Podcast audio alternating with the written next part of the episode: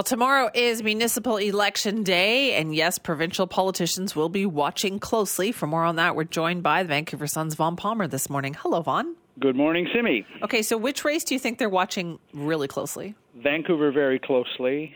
Uh, for one thing, uh, the New Democrats have uh, gone out of their way to try to help Kennedy Stewart and his slate get elected.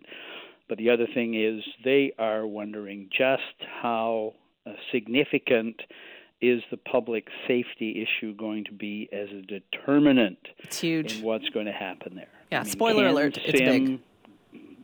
Seize the initiative in that race and put Stewart on the defensive on the public safety issue first and foremost.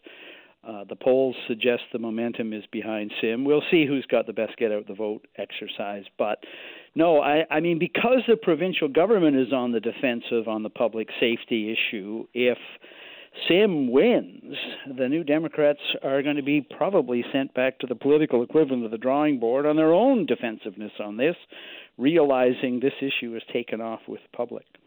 It's so interesting that they have invested that in Kennedy Stewart, but and who was not ever a provincial politician, but Jinny Sims, who yeah. was a provincial politician, is running for mayor in Surrey and has not seen that same level of support. No, they've not.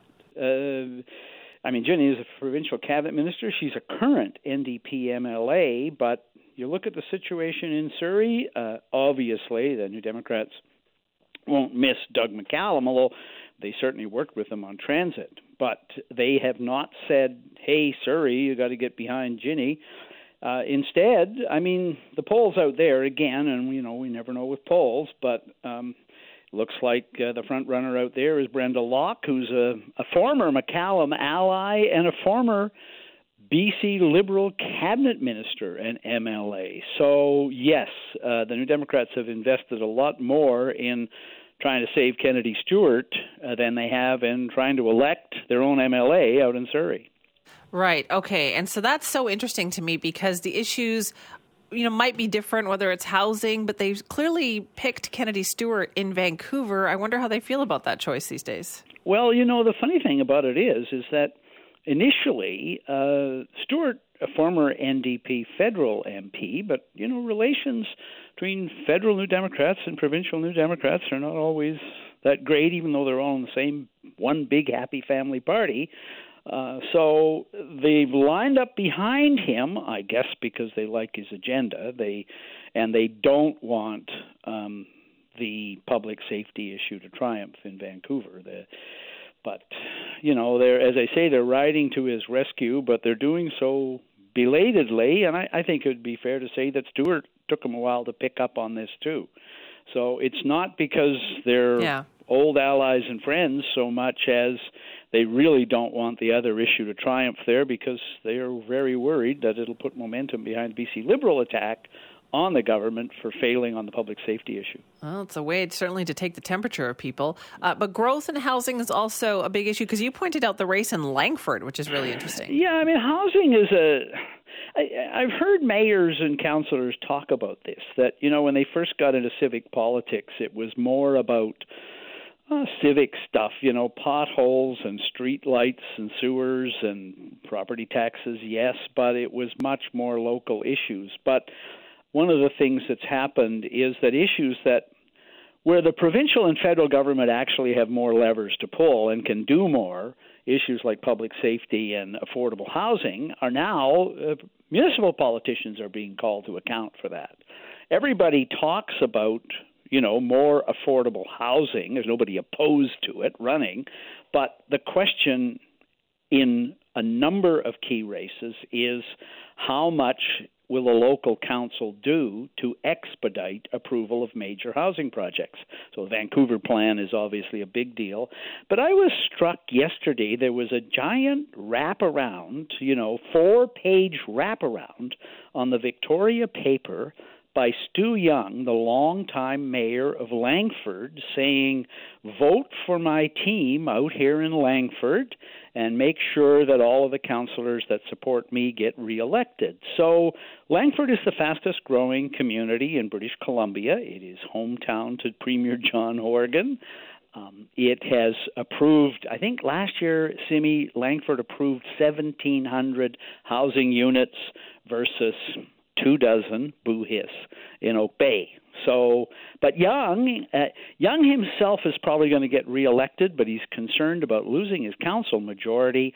He's facing a a group of people running the Young's uh, councillors are facing a challenge from people who say Langford is growing too quickly, needs to stop and catch its breath.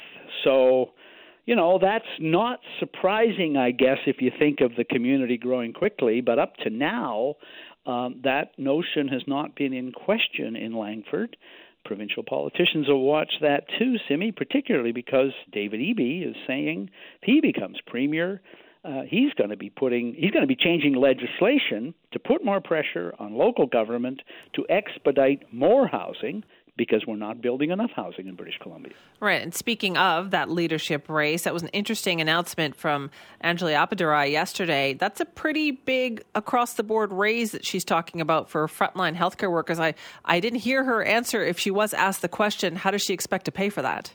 Uh, she says uh, that it's affordable entirely, and uh, she cites uh, some work by the Canadian Centre for Policy Alternatives and the fact that the provincial budget is in surplus.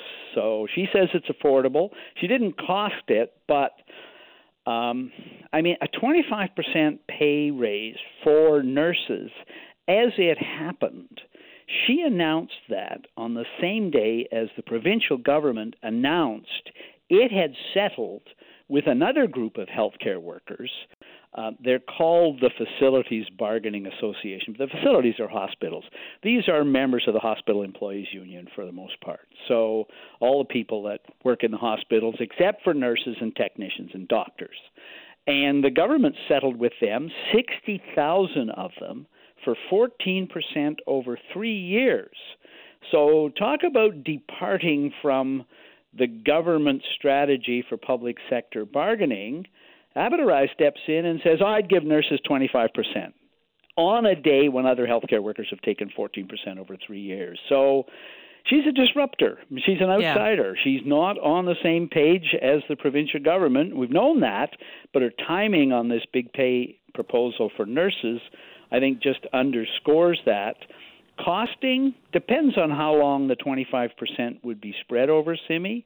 Depends on whether or not other unions would have Me Too clauses saying they get the same thing.